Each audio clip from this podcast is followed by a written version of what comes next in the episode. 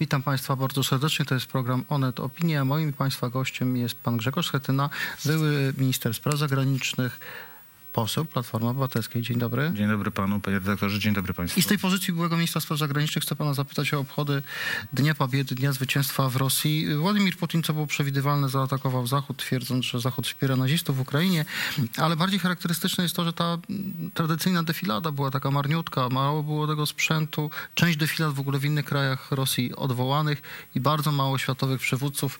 No tam taka elita się pojawiła, ym, przywódcy Kazachstanu, Tadżykistanu, Kirgistanu, Armenii i Białorusi, czyli strefa postradziecka wyłącznie. Można powiedzieć, że stały zestaw wspierających Putina. No i pan były lata, pan zapewne to pamięta, Ostatnie i tam była cała Nie, elita światowa.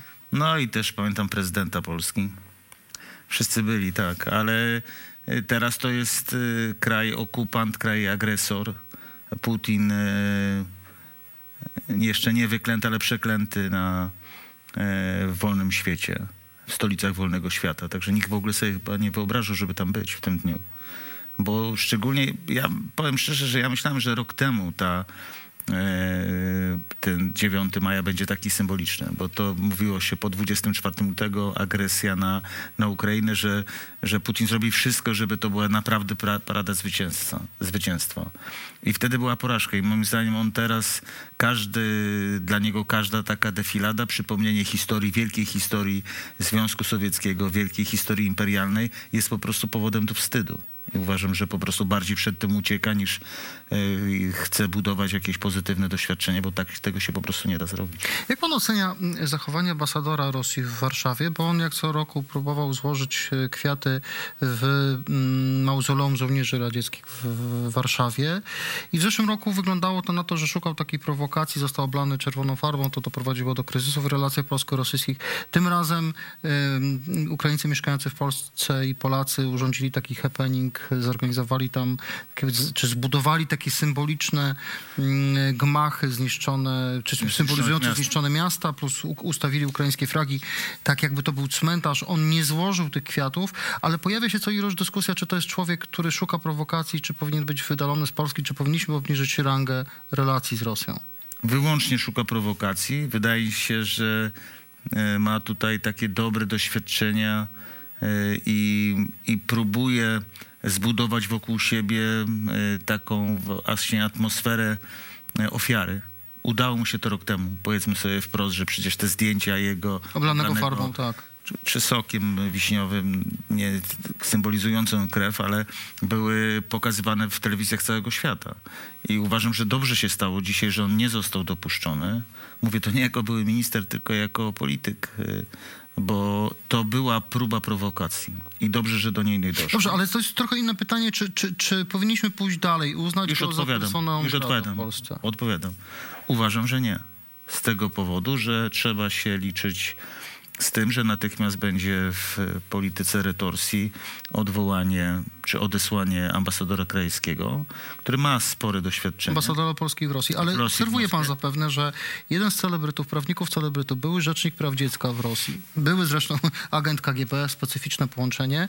W zeszłym roku po tym incydencie oblaniu farbą, sokiem Andrzejewa sugerował wprost śmierć ambasadora krajewskiego. Wiem, ale chcę powiedzieć, dokończyć, jeżeli pan redaktor pozwoli. Uważam, że obecność polskiego ambasadora jest kluczowa i bardzo ważna, istotna dla całego korpusu dyplomatycznego krajów Unii Europejskiej. Oni się spotykają, mogą budować wspólną politykę i wspólny obraz, który będzie odbiciem, ta informacja, to o co się dzieje i ta wspólna polityka może być na poziomie ambasadorów koordynowana. Brak polskiego ambasadora to brak lidera projektu Wolnego Świata i głosu polskiego w stolicach e, europejskich i, światowych. Także uważam, że miałbym duży dystans i nie doradzałbym, bo tak to wygląda, panie redaktorze, że on prosi o to, żeby go wyrzucić stąd. On w ogóle w jednym z wywiadów powiedział, że on y, bez żalu opuścił Tak, i Polskę. uważam, że to jest element prowokacji. Nie dajmy się sprowokować. Naprawdę to jest, nie, daj, nie poddajmy się rosyjskiej e, prowokacji. Trzeba być cierpliwym i, i skutecznym. Pan co, zaglądam na stronę główną Onetu i to jest taka informacja, e, ciąg dalszy przygód w Trybunale Konstytucyjnym. Dziś Trybunał Konstytucyjny miał się zająć sprawą ułaskawienia Mariusza Kamińskiego przez prezydenta Andrzeja Dudę w 2015 roku. No minęło już trochę lat, ale Trybunał się nie spieszył. Nie był się w stanie Trybunał tym zająć, bo żeby się zająć tak poważną sprawą, trzeba mieć co najmniej w Trybunale 11 chętnych, żeby przyjść na obrady. Przyszło chętnych 10, bo z 15 sędziów 5 jest buntownikami. Wszyscy są wybrani z Prawa i Sprawiedliwości. O co chodzi, panie przewodniczący? Miało inne- Wojna w, wojna w rodzinie. Może mieli inne sprawy jakieś ważne. Państwo widzą ten tekst. No, szanowny panie przewodniczący, to jest organ konstytucyjny, który decyduje o tym, co jest w Polsce zgodne z prawem, czy nie. Sprawa dotyczy szefa MSW i szefa służb, pana następcy na stanowisku ministra spraw wewnętrznych. I Trybunał miał orzec, czy prezydent Duda miał prawo go ułaskawić, czy też nie.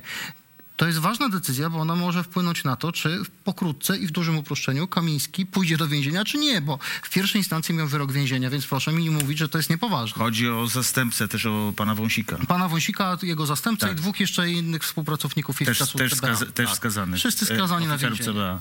E, Tak, e, e, w cudzym słowie ten, e, to moje pytanie wkładam, bo oczywiście to jest sprawa skandaliczna. Wszystko krew z krwi, ludzie wskazani przez PiS i gwarantowani przez 15 PiS. członków Trybunału, wszyscy wybrani Tak. przez PiS. I jest wojna, ale to jest wojna już nie pod dywanem bulldogów, ale wojna wprost na... No to ja Na- pytam pana, o czym się spekuluje w politycznych salonach? O co chodzi w tej wojnie? Pięciu mówi, Przyłębska nie jest już szefową, yy, siedmiu plus ona mówi, jest szefową, a dwóch tak lawiruje. lawiruje między jednymi a Tak. drugimi. Ja uważam, że to jest y, to, co się mówi na korytarzach i to jest, zgadzam się w stu procentach z tym. To jest wojna między Ziobro a Kaczyńskim. Ziobro pokazuje swoją siłę i negocjuje obecność swoich ludzi na listach y, PiSu w wyborach y, parlamentarnych.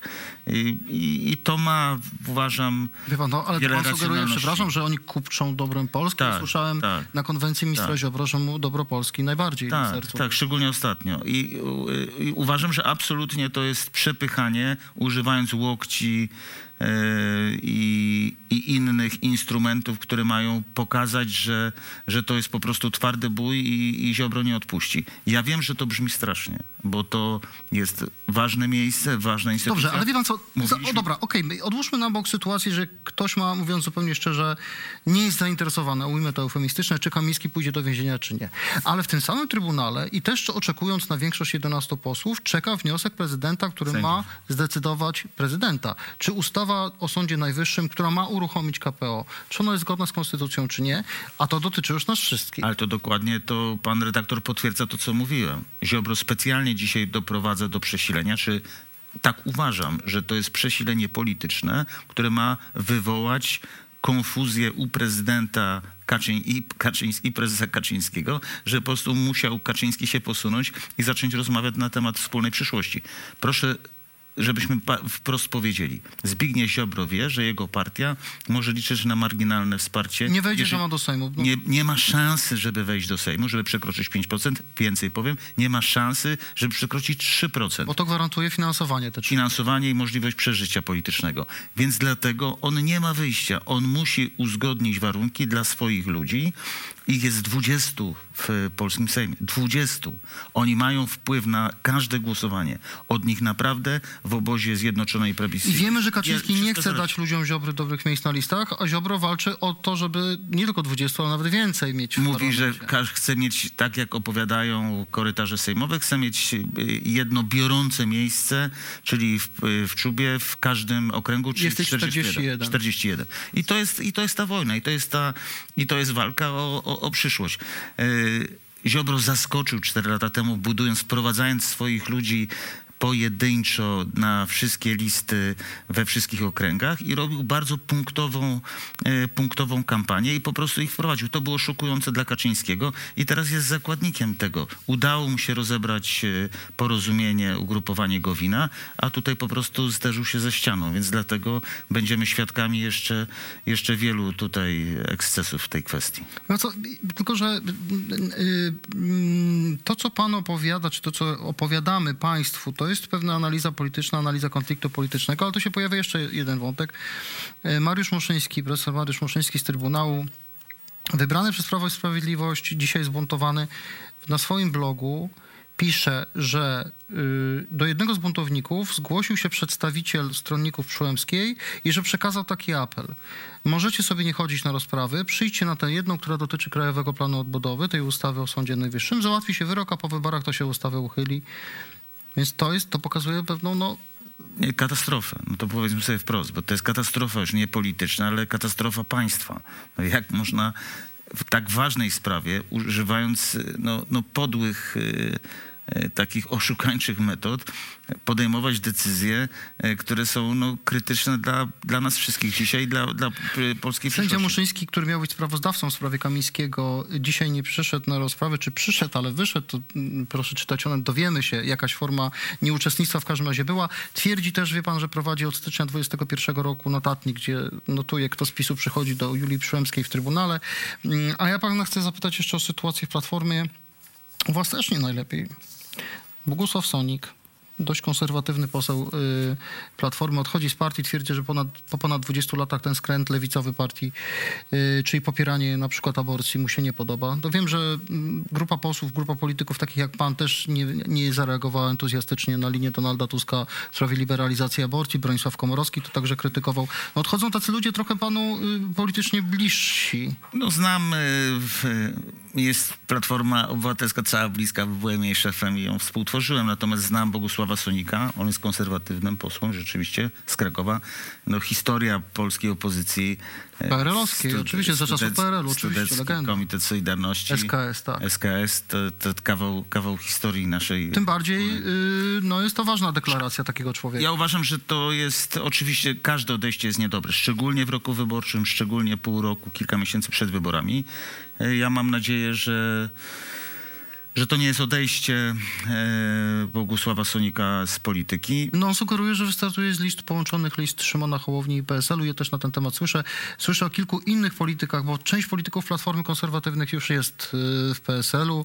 Marek Biernacki, Reneusz Raś. Słyszę, słyszę, że Joanna Fabisiak, która ma twarde antyaborcyjne poglądy, jest jeszcze w Platformie, że też być może wystartuje. No, podbierają wam polityków, Ale podbierają wam posłów. nawet nie, nie, nie patrzyłbym na to tak. Ja, wydaje mi się, że no, to jest kwestia oczywiście tego, żebyśmy utrzymali, nie, nie budowali takiego wrażenia, dla mnie to jest ważne, e, że, że Platforma skręca w lewo. Tak? No, że, chwilę, od- że- dobrze, że- a jak że jeżeli zostawia- będzie kandydował, to czy podpisze deklarację o popieraniu y, aborcji Ja mówiłem bardzo wyraźnie. do 12 tygodnia? Ja mówiłem bardzo wyraźnie i mówię o tym, że trzeba, jestem za liberalizacją obecnych przepisów e, Ale czym innym jest lib- liberalizacja przepisów, na przykład Więc- powrót do kompromisu aborcyjnego, a czym innym jest to, co dzisiaj mówi Donald Tusk, legalna aborcja do 12 tygodnia. Ja jestem zwolennikiem liberalizacji obecnych przepisów. A ja, za, Natomiast a ja pana pytam, czy pan jest zwolennikiem liberalizacji przepisów, nie, jestem, na dwu... nie jestem zwolennikiem tego, ale uważam, że przewodniczący prowadzący Platformę Obywatelską i Koalicję Obywatelską ma prawo oczekiwać jasnej deklaracji ze strony tych, którzy chcą znaleźć się na liście A jak pan się koalicji. zadeklaruje? Na dzisiaj powiem tak. Jestem gotowy do tego, żeby rozmawiać o, o liberalizacji przepisów e, ustawy antyaborcyjnej. Dobrze, ale czy jest pan gotowy rozmawiać o tym, żeby aborcja była legalna do 12 tygodnia? Pan Jest- jako Grzegorz Schetyna. Jestem gotowy do rozmowy o tym, tak.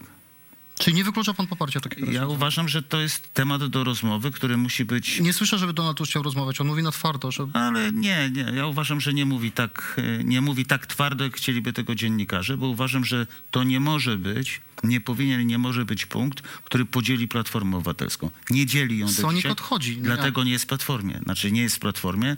Mówi pan, wymienia pan jeszcze jedno nazwisko. Natomiast ja... Joanna nie, Fabisiak. Tak, ale ja nie uważam, żeby dzisiaj ten, ten, ten y, punkt dzielił całą Platformę. Y, To, Powodował, to że inaczej zapytam, jeżeli większość kandydatów, czy wszyscy kandydaci powiedzą, czy wszyscy obecni parlamentarzyści, by być precyzyjnym, zgadzamy się na aborcję do 12 tygodnia, to Grzegorz, Grzegorz Schetyna powie, okej, m, może ja nie do końca tak myślę, ale skoro wy tak uznajecie, to ja także podpiszę się pod tym postulatem. Myślę, że jeżeli będzie to decyzja całej Platformy Obywatelskiej, to, to tak, jestem gotowy, żeby podjąć to. Czy pan uważa, że PSL, które tak jak mówię, podbiera wam posłów, czy Hołownia, który ta, y, także ma zamiar podbierać wam elektorat, to jest ten projekt, który realnie dotrwa do wyborów i pójdzie do wyborów razem, czy też w pewnym momencie, jeżeli sondaże nie będą dla nich przychylne, oni będą gotowi się dogadać z Platformą i wystartować w takim trójbloku? Ja myślę, że ten trójblok jest najbardziej interesujący politycznie. Tak mi się wydaje na dzisiaj, żeby to było porozumienie Platform, Koalicji Obywatelskiej szerzej e, z Polską 2050 i PSL-em związanym już umową. To wydaje mi się, jeżeli zbudowalibyśmy takie porozumienie, wspólny mianownik programowy, ta kwestia aborcji wtedy będzie ważna. No właśnie tak? pan odetchnie z ulgą, bo, bo oni nie zgodzą się na takie zapisy. Bo ona nie, nie mogła być e, elementem wykluczającym, tylko wtedy ten, ten programowy minimum musiałby łączyć, a nie dzielić.